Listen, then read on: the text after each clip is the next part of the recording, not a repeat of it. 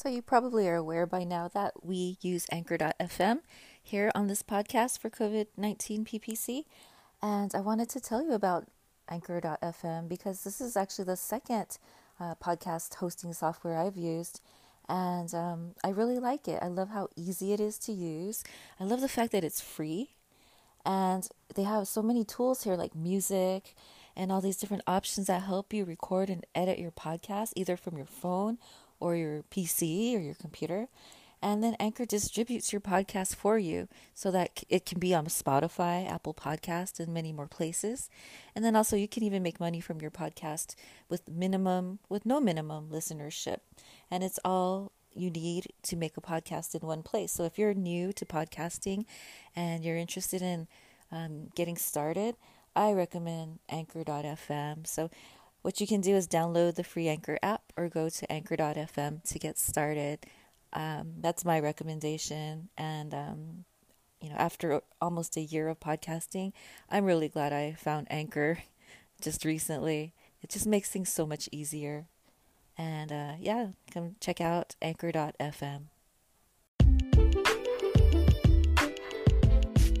Welcome to COVID 19 Public Health Policy and Culture. I'm Dr. April Moreno, presenting information from various sources about the COVID 19 pandemic from public health policy and cultural perspectives. We will be sharing international accounts from policy, public health response, and even personal experiences firsthand about living in this era of COVID 19. Hello, and welcome to another episode of COVID 19 PPC, Public Health Policy and Culture. I'm Dr. April Moreno, this episode is about doing the unpopular thing in this crisis. But before that, just wanted to talk a little bit about some of the updates around here from the United States, where we are recording this podcast. It's been an interesting time. It is definitely growing in number here. Apparently, we are surpassing the world at this time with the cases. So, there's been some really difficult stories to hear about people who are working in the medical field without the necessary gear in many cases. And we'll be hearing a little bit more about that in a coming episode. But also, there have been some really amazing stories in the world where there was a woman in her uh, hundreds, she's over 100 years old in Italy, who has recovered from the virus, which is amazing and wonderful news. You know, it's it's good to hear some of the stories about how the public is supporting the medical community during this difficult time and the new heroes of the world being our supermarket workers, our mail carriers, are the people who do all the essential necessary services that keep us all surviving. So that is wonderful news to hear that those in the healthcare field are being uh, appreciated and recognized in, in the hospitals, the emergency rooms. They are amazing and they are truly heroes. Some questions I had over the past few episodes, some of those questions have been answered recently. One of the questions I had was about public spaces. I was asking this question in episode one about why or how is it okay for beaches, parks, hiking trails to be open especially in highly populated areas where we're trying to protect everybody. You know, if everyone's out there doing it like a vacation, which I mean, it makes sense who wants to be cooped up. But then we started to see things in Florida where people did get sick after celebrating spring break out there. We did start to see that here in Southern California, the parks, beaches, and trails have started to be closed. Although I'm looking at statewide news, and there mm-hmm. are still some parks that are open, maybe in more of the sparser parts of the state. California is a gigantic state. We have Southern California, we have Northern California, and then we even have a far Northern California. I can see where things are more sparse up there. I'm looking at this website on Mercury News where, as of only two days ago, the parks that were the parking lots were closed. More Northern California, number just a few out there. But then in Los Angeles or even in San Diego, there's a lot more closure. likely because of how much more condensed it is here. And that started to see that people were not able to follow a six foot rule of distance um, because there were so many people in the area. Still seeing that some parks are still open, actually. The other question I had, though, was about food handling, food preparation, and delivery services. I know it made me nervous to want to order restaurant food. I mean, I definitely miss my favorite Thai restaurant. I miss some of the food that I love going out to get. Sometimes I really want a burger. But after what I saw the other day, we're just not seeing a lot of protective gear being used. We're not seeing the mask, we're not seeing the gloves. And in theory, people are supposed to stay home if they're sick. But if you're looking at a situation where people aren't getting paid, they probably don't want to tell you that they're sick. And in a situation where food delivery services are crucial, in many cases, they risk actually not getting paid if they are sick. And they, in many cases, could still show up to work. And so that was my question in terms of like environmental health and policy and whether that was something that we should be concerned about. And I'm looking here at the Los Angeles County's Environmental Health Food Inspection Report. Some of the guidelines do require that someone doesn't have a communicable disease. So if someone is aware of an employee, okay, so you have to actually be aware that your employee has an illness that they're diagnosed with, unless they are aware of gastrointestinal illness. Yeah, so there are major communicable disease restrictions, but basically you have to be aware that someone is sick. A lot of it has to do with gastrointestinal disease or lesions or wounds on the hand. So there's not much here in terms of like coughing, sneezing, difficulty breathing, viruses. Not seeing a whole lot of language there. There's one about no discharge from the eyes, nose, eyes, nose, and mouth. That's another restriction. This category is minor if they're experiencing sneezing, coughing, or runny nose associated with discharge from the eyes, nose, nose or mouth. What I'm seeing is that restrictions are relatively not highly enforced in terms of how restaurants would handle the food for delivery services, just so we know that. So that's been a concern of mine. And one response to this was that, so according to Mercury News, currently there's no evidence of food or food packaging being associated with transmission. Like other viruses, it's possible that the virus that causes COVID 19 can survive from the, the 16th. So we are seeing that this is supposed to be from the Food and Drug Administration. The Food and Drug Administration is actually answering a ton of great questions. FDA.gov answering questions about whether the food supply is safe, saying there's no evidence of food being associated or food packaging being associated with COVID 19. Here's another one Can I get it from a food worker handling my food? Currently, there's no evidence of food or food packaging being associated. So they're saying that there's no risk. But so that's one response that I've seen. Another response to this is something you'll hear in another episode. It has to do with the approach in another country. And I'm hearing in this interview where the restaurants are closed because of the fact that we don't know how people are managing with gloves and masks and protecting our food from being sneezed on, coughed on. I think that's still something that we need to be concerned about. And there's also a difference between what is fact and what is true, right? So, what I'm seeing here is this is true to their knowledge that we're not at risk, what they've seen to be true, but the facts will remain to be seen. I personally don't feel safe eating food that may be contaminated. I don't feel safe knowing that someone is talking over my food or handling my Starbucks cup without gloves. So much about hand washing, but you know, without gloves, people are still handling stuff. We've seen it in In-N-Out. We've seen it in certain restaurants, fast food places, and um, again, there, I mean, there's not really that whole lot of supply anyway. So that's the answer to that question that I had about food and policy. In terms of culture today, I can just share that I'm still not seeing a whole lot of personal level enforcement in my in the news in many cases. I'm still seeing um, cases where people are not quite enforcing that six foot distance, seeing it in governmental meetings. I've still seen people getting really close to each other in my neighborhood. I've seen people getting really close to each other at the parks, even beaches. Just last weekend, before the restrictions locally took place, people decided to spend a weekend vacation on the boardwalk, very crowded spaces. So, culturally, I don't know what it takes for people to, as a whole, to understand the importance. But then at the same time, I think people will start to understand it once it is already in the neighborhood and it's basically too late to prevent it. So a lot of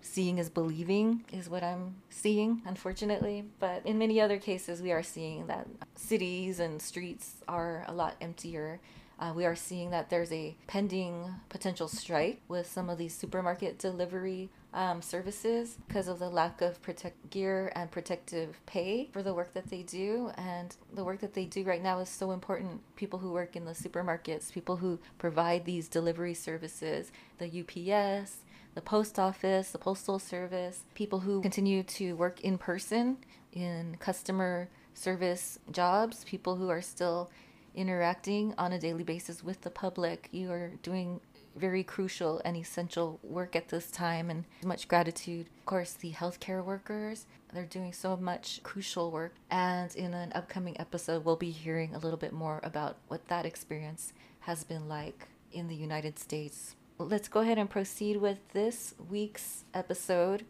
on doing the unpopular thing, making the unpopular decision in Spain. This is an interview with Amy Cancrin. She's an author, is a business owner.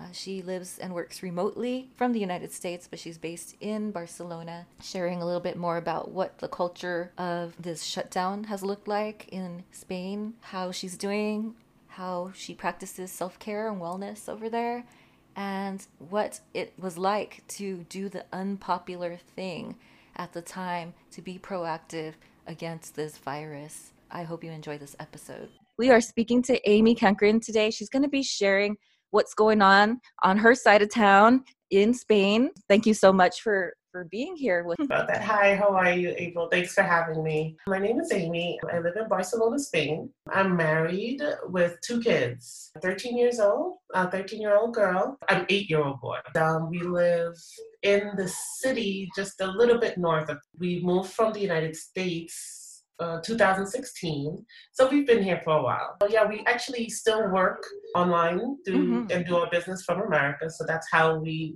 we still generate income. The kids go to local public schools, and we've been integrating and traveling around Europe, and you know, just really we've been living here, and we're part of the community now.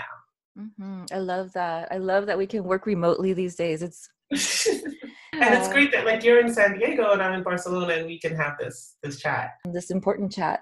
Since you've been there for a few years now, can you tell us the mood is like? What has it been like recently compared to what you've seen in other times? Well, I do want to say a caveat right now. I'm in the region of Spain that's called Catalonia.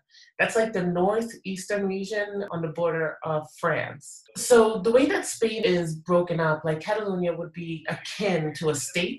So it would be like the state of Catalonia. They call it regions uh, and so forth. Right now, there's been an explosion in coronavirus cases, and the epicenter right now is the Madrid region, which is the capital.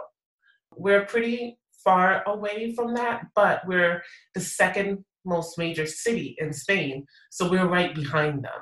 It kind of exploded. In February, there was this big conference. It's called Mobile World Conference. It's the biggest mobile conference in the world to where mobile phone manufacturers debut their new products and everything like that.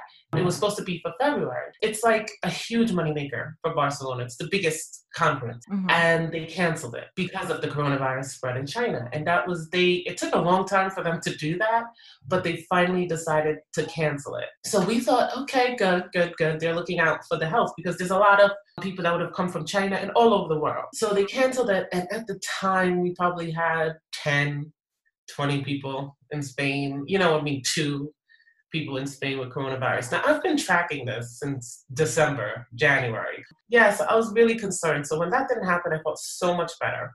But as time went on, I think the end by the end of February, they started having cases. February 25th was they started having cases, but it was growing slowly. And I'm like, I'm still a little bit like, oh, I don't like this. You know what I mean? Mm-hmm. Personally, I started panicking last week. Mm. I watched the numbers go up in Catalonia. Like every day, it'd be like, okay, there's 20 cases. Okay, next day there's 24 cases. Okay, next day they it's 34 cases, all you know, all in. Mm-hmm. And then last week Sunday, it went up by 29 cases in one day. And I was like, this is not getting better. This is not getting better. The next day was Monday and my son went to school, but I was I was just uneasy with it. And then when I got him for lunch, because I pick him up for lunch, you know, Spain two and a half hour lunch. Mm-hmm. I picked him up for lunch and I was like, I went to the school. I'm like, what are you guys doing about this? And they're like, well, we have to wait for the Department of Education to close the schools. But, you know, by the time the government acts, it's usually too late. So I was like, you know, I don't know. I came home and I was like, I'm not bringing him back today. And I haven't brought him back since. Mm-hmm. So that was on Monday. So my son stopped going to school on Monday. Mm-hmm. And my daughter, her last day was Tuesday. She's a teenager. And when I came home, I found out that the nursery school next door had a positive case. Mm-hmm. Next door? Uh, yeah, to my son's school. Yeah. So I was like, you know what? This is too much. But what I do is everybody in the neighborhood knows us. I'll talk to the people at the market, I'll talk to people at the stores, and I ask them, and these are Catalans, these are Spaniards, and I'm like, how do you feel about this? And they're like, ah, tranquilo, it's okay. You know, everybody was real, kind of nonchalant mm-hmm. about it. As far as around in my immediate area, people are really calm. They're really just like taking this in stride. Mm-hmm. Well, it's good that you, you know, listened to your intuition and decided not to have your son go back to school and then finding out that that report a case next door was um but even with the report next door they didn't close my son's school. Hmm. so it's very difficult as a parent to make that decision to keep your kids home because you seem crazy. People you and they're like oh you're overreacting. Oh you understand what i mean? There's so many other considerations. And it's a difficult decision to make. Mm-hmm. you know now that the schools are closed the decision is not hard anymore. But when you have to kind of step out on your own mm-hmm. and make an unpopular decision just from a feeling or what you see in the world, it's it's a very difficult, difficult thing. Yes. Because you're like, you know, um, you're gonna keep them home. Oh, you're overreacting. What's gonna happen in school? Are they gonna leave him back, or he's is he gonna be penalized because he's not the only one? You know, when you have to step out on your own it just it just makes everything so much harder. Mm-hmm. i agree. And this is a wonderful kind of central topic of discussion right now in this conversation stepping forward and moving forward based on your intuition despite the unpopular opinion of of what's going on. Like let me rephrase that. Basically having the courage to step forward and listen to your intuition even though it's considered unpopular at this time where other people are relaxing and not taking it seriously in what we're going through. And what's really important to to emphasize is that you know a lot of people will underestimate the importance of what's happening until it's too late. Correct. And it's always at this time it's just with enough world examples of what's happening it is much better to be proactive and take that early action and be proactive. It is but you know to as an individual person it's hard. Mm-hmm. it's hard. I mean even as these governments and stuff it's hard to make that unpopular decision because you don't know if you're overreacting. You don't know if you know what i mean? And there are so many other considerations. Like mm-hmm. one of the things i was talking to my husband about is like okay they don't want to close the schools you know? But the government as a whole has other motivations. Mm-hmm. They have to plan. They have to plan for a whole city of or a whole you know area of eight million people. Mm-hmm. You know what I mean? They have other considerations to put into their decisions that I don't. You it's know what I mean? Like imagine you know, like a huge group of people, everyone trying to decide where to eat, right? Correct. And how long it would take to get that one decision because you've got to get consensus and you've got to hear Correct. everybody, the approval of oh, everybody. you know, who has allergies, who doesn't like this type of food, all of this. That's what the governments are faced with. They have to make huge decisions for many people, and there's a lot of motivations. There's economic, there is this, there's that you know, quite frankly, personally, I don't care. You know what I mean? Close the schools. Yes. you know, but I understand they have a responsibility to the masses, mm-hmm. and that's gonna make making these major decisions. They, that's gonna slow it down. Mm-hmm. But while they're ma- making these decisions, sicknesses are spreading. Mm-hmm. Exactly. That's another major point that understanding the fact that in government, whether it be federal, local, state, uh, regional, they have to make decisions based on consensus. We call it competing values in public administration. So these are- exactly. you know, when people have to come to a consensus and listen to all these different uh, perspectives, meanwhile, there's a an urgent national emergency going on, and in this case, it's a public health emergency beyond geographic borders. Correct. So it's really important for us to kind of be willing to risk taking that unpopular opinion and moving forward in a way that speaks to our intuition. I'm just my small family unit here. We're able to make that decision now and to protect ourselves in a way that makes sense to us. And so, what's going on at the school? Is it still open? Did they finally? No, no, no, no. They've actually closed the schools by Wednesday or Thursday. They said they were going to close the schools. So schools have been closed since Friday. Okay. So in essence, we were about three days early from without decision. Yeah. Um, As you've seen, day by day, it does matter in terms of numbers. So yeah, Correct. better. And now Spain has like 7,000 cases, Wow. um, mainly in Madrid, but Catalonia, where I'm at, is edging towards a thousand. Uh-huh. Um, they've locked down uh, entire town where they found an outbreak Oh, here in Catalonia, mhm. um, which I think accounts for about 70 or 80 cases. I actually have a friend who's who caught it. Oh, you know somebody who has it. I do, and I've been, you know, she's going through it, and she's young, and you know, and it's been rough. Yeah. And then there's this other conversation out there, and I'm going to be addressing this in another episode about the severity of this. Mhm. So a lot of people are downplaying it, saying it's just the flu. And if you're young, you're okay. Um, you know, having that conversation on whether like you should still take it seriously as a younger person, a healthy person. So curious to hear how she's been doing. Well, yeah, she's um. It started off slow, and then like two nights ago, she was like fever, body aches, just pain all over, just absolutely miserable, extremely tired. Today, she's doing a little better. Called it in, and they told her to stay home Mhm. until unless it starts to affect her breathing. Oh, okay, she's still at home. What is Mhm. testing like in Spain? Is it pretty easy to get the test? They ask you a couple of questions, and then someone comes to your house to take the test. Okay. So you don't go anywhere; they come to you. Okay. But I've been hearing recently, like in my area, some of the questions that they ask, it didn't allow everyone to qualify to be tested. Mm-hmm. And so I don't know. Mhm. I don't know. Okay. Yeah. But they have been testing. I just don't know, you know what I mean, what the criteria is. Can you tell me, based on your opinion, what is going well in terms of the way they're managing it? So, are you currently on lockdown? Yes, the entire country. Okay. And when did The that start? The entire country of Spain is on lockdown Since when? today. In your opinion, what is going well in terms of how they're managing COVID 19? Constant press conferences. I mean, they the government is as transparent as I think they can be. Mm-hmm. Um, they're being quite honest. They're putting a lot of responsibility into people's hands, but they're cracking down now. Um, just keeping the information going. That's what I find is very, very good. They've done a state of emergency in the entire country, and that allows them to take over private hospitals. Because this has been being done by public. It, you know, Spain has an ex- excellent public healthcare system. So everything has been done through the public system right now. Mm-hmm. And what the president has done um, with the state of emergency, they have the option now to put in service private hospitals, private hotels.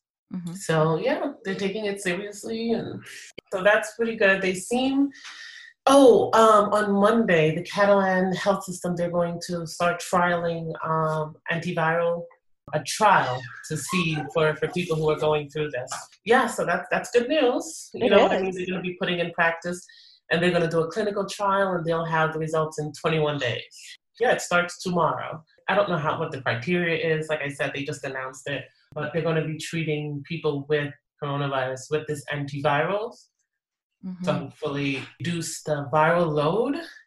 That's what they're doing. I'm so glad to hear that. And then, in your opinion, are there things that could be improved, things that could have been improved? Um, any recommendations? I think they could have done it earlier. They should have seen this coming. Um, also, there was a Women's Day march on Sunday, which I thought was insane. Mm-hmm. You know what I mean? Like thousands of people marching. Obviously, I support Women's Day and stuff, but they should not have been out there. You know, I'm sure that was one of the the catalysts for the spread of infection that you're mm-hmm. seeing now. Mm-hmm. You know, I think that for a lot of a lot of reasons, they the Spaniards did not take it seriously. You know what I mean? And I think that even in Madrid and, and different places, people when the country's gonna go on lockdown, they try to go to their second homes on the coast or you know, it's like people still don't get it. yeah, they, they should have still started earlier. They're mm-hmm. a week behind. Yeah. And a week ago, the numbers didn't look like this. You know what I mean? I think the cases went up probably 5,000 in a week, you know, and maybe they weren't ready to do it then, but they should have done the unpopular opinion a week ago. We we are at least a week late. The country. At least it's something. Yeah. And I think it was once again, nobody wanted to make that unpopular decision. Can you tell us about any reports on, like you mentioned, one person that you know, a friend of yours who is young, who is infected? In terms of hospitalizations, have you seen any information on like whether it's only older people going to the hospital or are you seeing like all ages going in for care? Is there anything? Well, in the beginning, when it wasn't that many cases, we would get like details of ages and how they got it and so forth. Now that the cases, at least in Catalonia, now that the cases are more, you don't see it as much.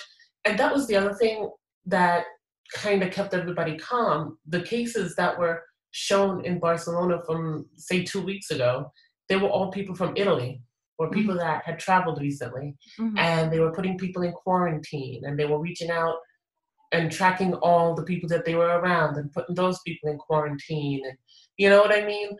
So it seemed controlled. You know, they didn't feel like there was any level of community spread. They were being very cautiously optimistic that they wouldn't have to do these measures. But then I think it just exploded. You know what I mean? And they found community spread in a small town, mm-hmm. not even like the city of Barcelona, a small town in yeah. the region. I've read a couple of reports of people at the public service, and they're like they're, but this was two weeks ago. I don't know what it is now. They're being treated well, very attentive, mm-hmm. boring, but it's fine. The ages are varied. I think there was like two weeks ago, there was a 29 year old girl with a serious pathology, but she came in with pneumonia and she was, she came in serious and it took them like two days to diagnose her. But for the most part, it's really between like 30s and then it goes up to like 70s and 80s. okay. Yeah, that's there's important to note. Population, there's an older population uh, okay. here in Spain, a lot, okay. all ages. As far as, like I said, there was a 29 year old girl who was serious. The older generation, they can be serious. I don't know. Younger than 60 and are going to the hospital. I want to make that clear to people. There are. I mean, we've definitely heard it in Italy. I'm in contact with people in Italy, and they have people of all ages. I mean, from 18 and up, mm-hmm. who are intubated in the hospital. So, what is helpful for the world to know at this time, in your opinion? Definitely take it seriously, stay healthy, and stay away from crowds. Take this seriously. You don't want to get sick, even if it's people think it's gonna come go mild. And for a lot of people, it, it's not that bad.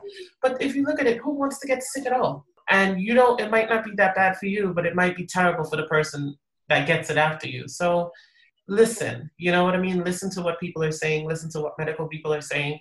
Stay away from crowds. Um, i say you know if you have masks wear it. You know i, I hear that it is airborne at times you know what i mean? And it can stain the air for um, times. I've read that.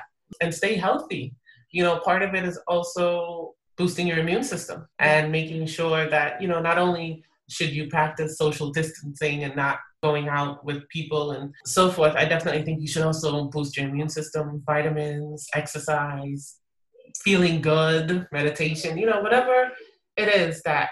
Also, um, if you need psych, um, mental medication, because you know stress will reduce your immune system. Yeah. So everything to do everything to help your immune system and stay away from crowds and you know reduce going out for a little while. It's not that long.